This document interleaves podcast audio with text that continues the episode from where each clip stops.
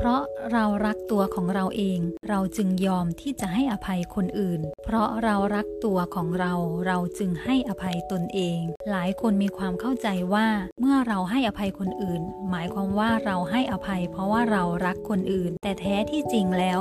เราให้อภัยคนอื่น เพราะเรารักตัวเอง และเราให้อภัยตัวเอง เพราะเราให้เกียรติกับตัวของเราเอง เป็นเพราะอะไรเป็นเพราะว่าถ้า เมื่อไหร่ที่เราเก็บเอาความโกรธ ความเกลียด ความเครียดแค้น ชิงชัง